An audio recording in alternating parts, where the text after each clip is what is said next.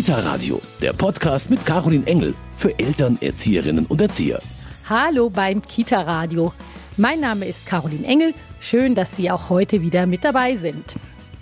Sexueller Missbrauch von Kindern, das ist ein Thema, über das man sicher nicht besonders leicht spricht. Es fällt einem nicht leicht, darüber zu sprechen.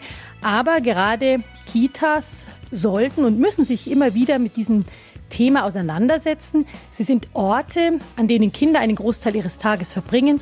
Und darum sind Kitas natürlich besonders verpflichtet, sicherzustellen, dass Kinder dort in einer geschützten Atmosphäre groß werden können. Der Verein Amina widmet sich seit nun 30 Jahren der Prävention von sexuellem Missbrauch und für Kitas und andere Kinder- und Jugendeinrichtungen bietet dieser Verein in diesem Rahmen unterschiedliche Angebote, die Kitas dabei unterstützen sollen, sexuellen Missbrauch zu verhindern. Ich spreche über diese wichtige Arbeit von Amina heute mit der Sozialpädagogin Yvonne Öffling.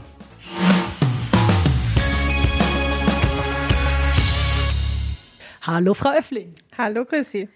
Amina hatte ja im letzten Jahr, 2019, sein 30-jähriges Jubiläum. Können Sie mir kurz sagen, was bedeutet überhaupt der Name Amina und aus welcher Idee heraus ist dieser Verein entstanden? Der Name Amina bedeutet Widerstand. Das ist, kommt aus dem Griechischen. Und ähm, ja, wir möchten Widerstand leisten gegen sexuellen Missbrauch und sexuelle Gewalt. Und wir sind damals angetreten mit der Idee, Prävention von sexuellem Missbrauch in unserer Gesellschaft gut zu verankern. In diesem Zusammenhang bieten Sie Veranstaltungen an, Workshops. Wie muss man sich das vorstellen? Also unsere Grundhaltung ist, kein Kind kann sich alleine schützen. Deshalb wenden sich alle unsere Angebote ausschließlich an Erwachsene, die dafür Verantwortung tragen, den Schutz für Mädchen und Jungen zu gestalten. Das sind Eltern, das sind Fachkräfte in Kitas oder auch in anderen Einrichtungen der Kinder- und Jugendhilfe oder auch in ganz anderen Institutionen, wo Mädchen und Jungen unterwegs sind. Und für all diese Zielgruppen bieten wir zum einen Fortbildungsangebote von Elternabenden, über Vorträge, über eintägige Schulungen bis hin zur ganzen Modulreihen, die man bei uns buchen kann. Wir bieten Beratungen. Die Menschen können bei uns telefonisch anrufen, wenn sie Fragen rund um die Prävention haben. Wir haben da verschiedene Telefonzeiten. Sie können bei uns vorbeikommen in der sogenannten Infothek, wo wir auch sehr viele Medien zum Thema Prävention bereitgestellt haben. Und wir machen auch Beratungen, wenn es um die Entwicklung von sogenannten Schutzkonzepten oder sexualpädagogischen Konzepten geht ein wirklich breites Programm. Was Sie aber auch immer wieder betonen, ist, es geht um die Prävention. Sie sind also keine Stelle, an die man sich wendet in einem konkreten Fall, also wenn ein sexueller Missbrauch schon passiert ist, sondern es geht immer darum, vorzubeugen.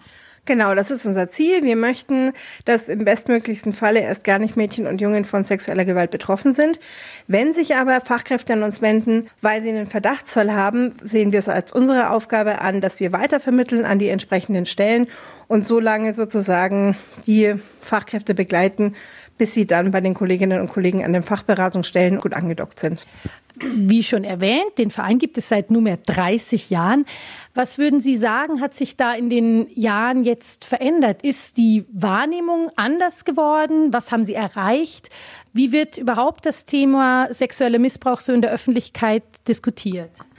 Also ich glaube, dass sich in den letzten Jahren schon die öffentliche Wahrnehmung zu diesem Thema sehr geändert hat. Die Fragen sind häufig oft die gleichen geblieben, weil sich natürlich auch Personal immer wieder ändert, weil die Kinder neue sind und die fragen, ist es noch in Ordnung, das Kind auf den Schoß zu nehmen, ja oder nein, oder wie mache ich das? Also Fragen nach Nähe und Distanz. Die, glaube ich, haben sich im Inhaltlichen nicht so wahnsinnig geändert, aber die Präsenz in der Öffentlichkeit ist eine ganz eine andere. Durch ähm, auch Bundeskampagnen wie, dass es einen unabhängigen Beauftragten für sexuellen Missbrauch der Bundesregierung gibt und so weiter, wird das Thema häufiger in der Öffentlichkeit diskutiert.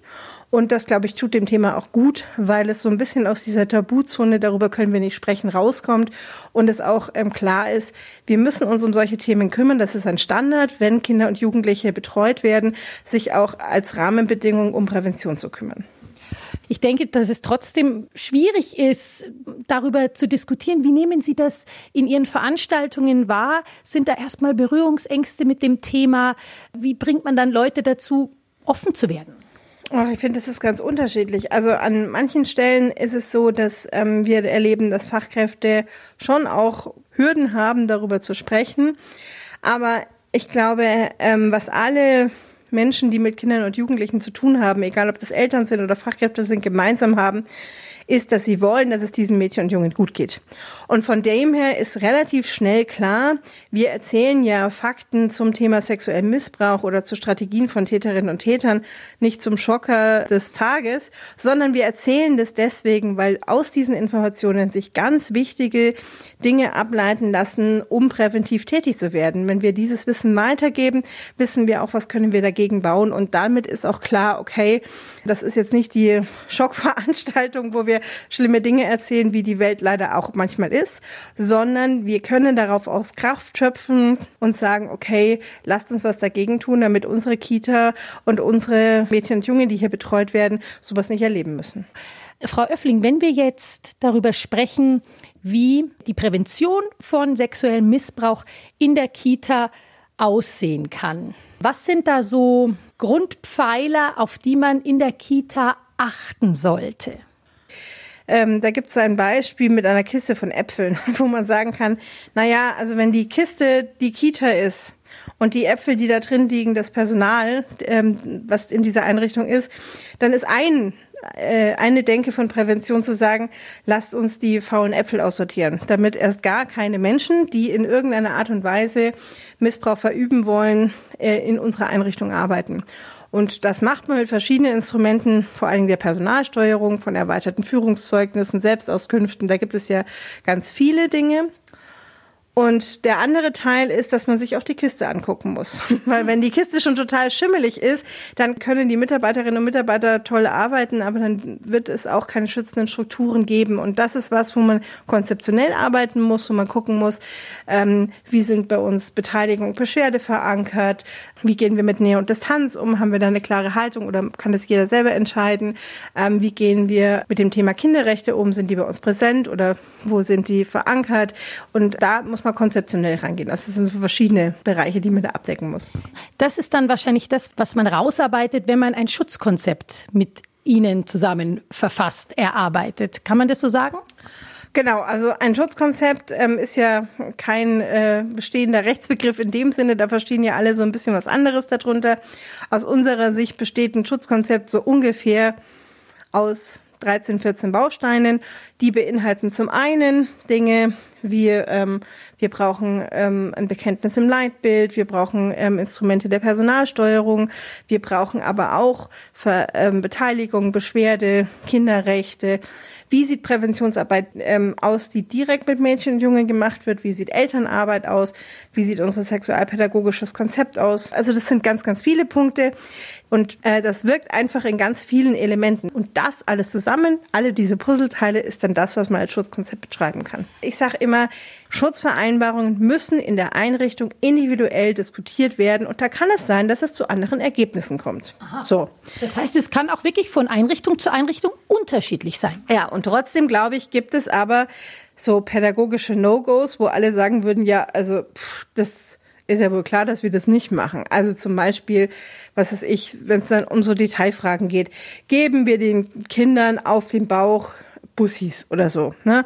Wo man sagen würde, pff, also wenn ich dann frage, warum ist das pädagogisch sinnvoll, da fällt es dann schon schwer, diese Frage zu beantworten. Ne? Also das kann ich jetzt schon hinterfragen, zu sagen, äh, macht das Sinn oder nicht. Aber gleichzeitig, finde ich, muss man aufpassen, dass man bei diesem Thema Nähe und Distanz nicht lauter Verbotsschilder nur aufstellt. Auch das finde ich ein Extrem, was nicht in Ordnung ist. Ich habe irgendwann vor ein paar Wochen Schutzvereinbarungen gesehen von einer Einrichtung, die sehr detailliert beschrieben haben, wie rum sie die Kinder nur noch auf den Schoß nehmen, weil das dann anscheinend laut ihrer Überlegung ähm, besser, bessere Prävention ist, dass Kinder keinen Übergriff erleben. Und da war ich echt ein bisschen schockiert, weil ich mir gedacht habe, boah, die haben sich Grundfragen nicht gestellt. Also die haben sich nicht die Frage gestellt, wann nehmen wir denn ein Kind auf den Schoß? Ja, wenn es ist es mein Bedürfnis, dass das Kind hier auf dem Schoß sitzt, weil ich das halt gerade nett finde, mit dem zu kuscheln, oder ist es das Bedürfnis des Kindes?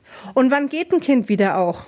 Das sind, finde ich, die wichtigeren Fragen und nicht die Frage, wie rum sitzt das Kind da auf dem Schoß. Weil ich finde, bei einem, ab dem gewissen Alter ist es auch für die Kinder wichtig, dass sie auch in einer Einrichtung Schutz und Trost und Halt erfahren. Und wenn ich an die ganz Kleinen denke, die noch in der Eingewöhnung sind mit einem halben Jahr und so weiter, denen ist nicht geholfen, wenn man sagt, hier ist der kleine Finger, dann kannst du dich beruhigen, sondern die müssen auch mal in den Arm genommen werden, dass sie spüren, auch hier bin ich gehalten, auch hier erfahre ich Schutz und Trost. Und ähm, auch wenn sie auch erfahren, naja, trotzdem ist es nicht in Ordnung, wenn ich mit der Hand in die Bluse meiner Erzieherin krabbel und nach der Brust fasse. Das ist vielleicht bei der Mama okay, aber hier nicht. Also diese Waage, finde ich, muss ich immer halten, zu sagen, was ist das Bedürfnis des Kindes, was ist wirklich auch angemessen, dieses, diesem Bedürfnis nachzukommen und wo ähm, machen wir auch Grenzen auf, wo wir uns unterscheiden vom Elternhaus. Frau Öffling, erstmal vielen Dank bis hierhin. Wir sprechen gleich weiter.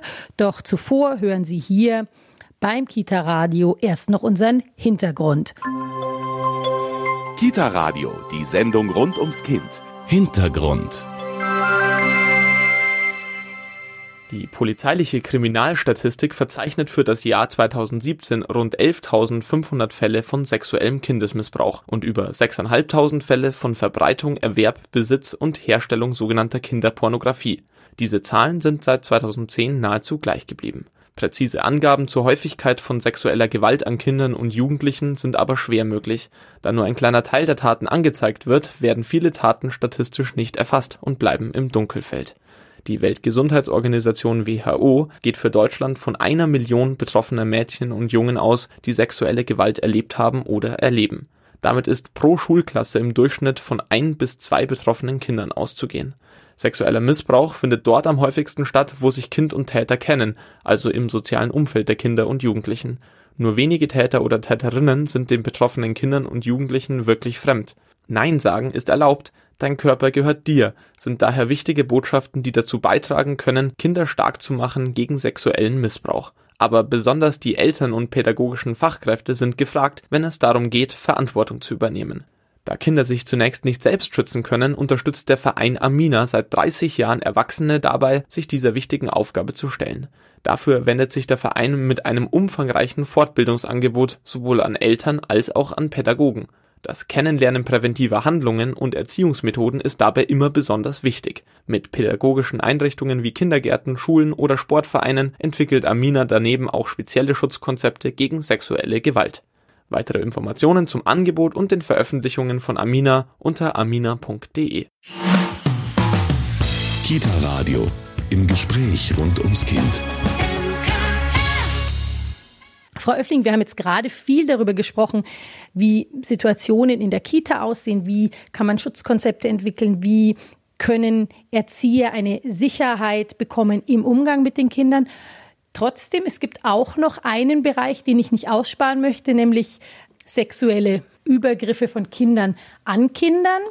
Ähm, das heißt, man ist ja vielleicht auch als Erzieher immer mal mit Situationen konfrontiert, wo Kinder miteinander sexuell aktiv werden. Gibt es da irgendwelche Handlungsvorgaben oder irgendwelche Leitlinien, an die man sich auch als Pädagoge halten kann, wie man damit umgeht? Also prinzipiell raten wir allen Einrichtungen, dass sie sich darüber Gedanken machen, welche sexuellen Aktivitäten in Einrichtungen bei ihnen erlaubt sind und welche nicht. Und ähm, ganz grob kann man sagen, dass es wichtig ist, sich für diese sexuellen Aktivitäten auch sogenannte Regeln zu überlegen ähm, und diese auch mit den Kindern zu besprechen, weil dann ist auch klar, wo sind Grenzen und ähm, für die Kinder ist auch klar, okay, wann schreiten Erzieherinnen ein und, ähm, und Erzieher, weil Grenzen überschritten werden. Ganz klassisch sind es Beispiele wie zum Beispiel, ihr dürft Doktorspiele nur mit Gleichaltrigen machen. Also das heißt nicht die Fünfjährigen mit den Dreijährigen, weil wir sagen, da ist so ein großes Altersgefälle da, die können das eigentlich nicht auf Augenhöhe gemeinsam miteinander entscheiden, mhm. was sie wollen oder was nicht. Das Zweite ist, dass wir sagen, es ist wichtig, dass die Kinder das eins zu eins machen. Also nicht zwei Kinder und ein Kind, weil auch da haben wir wieder so ein Machtgefälle, wo es schwierig ist für das einzelne Kind zu sagen, boah, das möchte ich jetzt irgendwie nicht machen oder das mag ich dir nicht zeigen oder wie auch immer. Das dritte ist, alle müssen das auch wollen, was da passiert. Wenn ein Kind sagt, nein, ich mag nicht, dann ist es auch völlig in Ordnung und dann wird diese Situation auch beendet. Das vierte ist zu sagen, Es ist wichtig, den Kindern zu vermitteln, ihr dürft euch nicht irgendwelche Sachen irgendwo reinstecken. Und es ist völlig egal, ob das die Murmel in die Nase oder irgendwelche anderen Gegenstände in Scheide oder Po sind. Das ist eine Verletzungsgefahr, das tut weh und da ist eine Grenze, die dürft ihr nicht überschreiten. Auch würde ich mit den Kindern ausmachen, wo geeignete Orte sind, wo solche sexuellen Aktivitäten stattfinden können. Das sind aus meiner Sicht, muss man auch hier wieder die Waage halten zwischen Intimsphäre der Kinder ist geschützt und ich als Erzieherin habe aber auch die Möglichkeit, solche Situationen engmaschig zu begleiten. Das heißt, das Podest, was abgehängt ist mit dem Vorhang, ist für die Kinder vielleicht ein schöner Ort, weil die Intimsphäre sehr geschützt ist. Aber für mich als Erzieherin schlecht, weil ich kriege nicht mit, kippt die Situation, muss ich einschreiten, ja oder nein. Das Gleiche ist, die Garderobe während der Abholzeit ist auch nicht so ein geeigneter Ort, weil die Intimsphäre der Kinder auch da halt eben nicht geschützt ist. Und da muss man gemeinsam überlegen, wo ist das okay und wo nicht, wo sind Orte, denen das in Ordnung ist und wo nicht. Ich würde niemals Kindern grundsätzlich verbieten, sexuell aktiv zu sein in der Kita. Und zwar deswegen nicht, weil sexuelle Aktivitäten dann trotzdem stattfinden.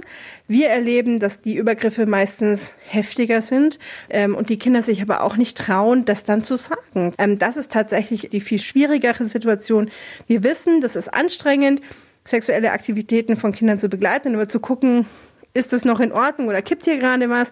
Aber diese Anstrengungen lohnen sich, weil der Weg ist zu tabuisieren und dann zu riskieren, dass es trotzdem stattfindet und dass es wirklich zu Übergriffen durch Kinder kommt, der ist tatsächlich häufiger und der ist für alle Beteiligten schwieriger, dann äh, das zu aufzuarbeiten. Und ähm, das Problem bei dem Verbieten ist, sie können nicht nicht über Sexualität sprechen. Wenn sie nicht über Sexualität sprechen, geben Sie den Kindern eine sehr klare Botschaft, dass sie nicht sprachfähig in diesem Bereich sind. Und dann werden die mit unangenehmen oder sehr übergriffigen Erfahrungen nicht zu ihnen kommen, um sie aufzudecken. Und das finde ich ist sehr bitter. Und ähm, dann riskieren wir, dass Kinder Übergriffe erlebt haben, dass es ihnen damit nicht gut geht, aber dass ihnen auch nicht geholfen wird. Und deswegen kann man nur alle Kitas ermutigen, auch sich an dieses vielleicht schwierige Thema für sie ranzuwagen und zu überlegen, was ist unsere Haltung, was ist da in Ordnung und was nicht. Damit ähm, kriegen sie selber eine Sicherheit als Fachkräfte, aber es ist auch gut für die Kinder.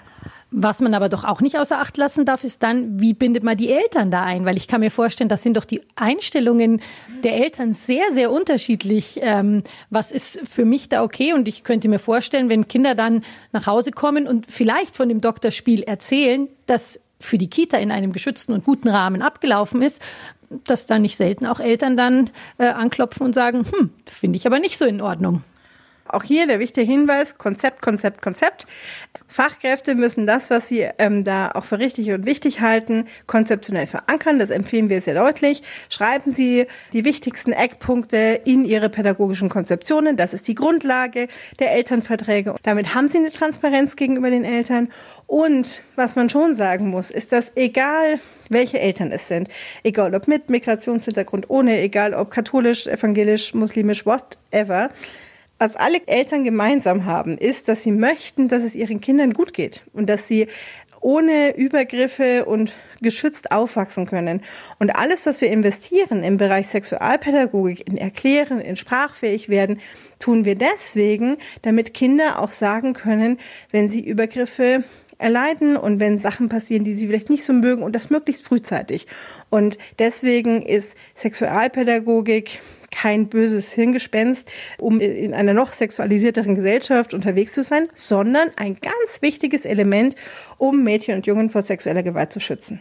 Ein sehr wichtiges Abschlusswort von Ihnen, Frau Öffling. Vielen Dank für das Gespräch. Ja, danke auch. Wie kann die Prävention von sexuellem Missbrauch in der Kita gelingen? Darüber habe ich heute gesprochen mit der Sozialpädagogin und Mitarbeiterin des Vereins Amina, Yvonne Öffling. Ihrer Meinung nach sollte der Schutz von Kindern vor sexuellen Übergriffen aber nicht nur eine Aufgabe bleiben, mit der sich Kitas freiwillig beschäftigen. Sie wünscht sich auch weitere politische Schritte. Was wir uns natürlich wünschen, ist, dass die ähm, Gesetzgebung in die Pflicht geht und ähm, nochmal deutliche Schutzkonzepte von allen Einrichtungen befordert.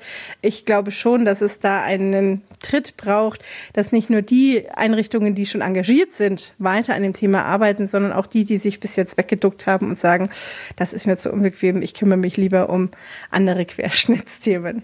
Soweit Yvonne Öffling vom gemeinnützigen Verein Amina. Schön, dass Sie auch heute wieder beim Kita Radio reingehört haben. Bis zum nächsten Mal, Ihre Caroline Engel.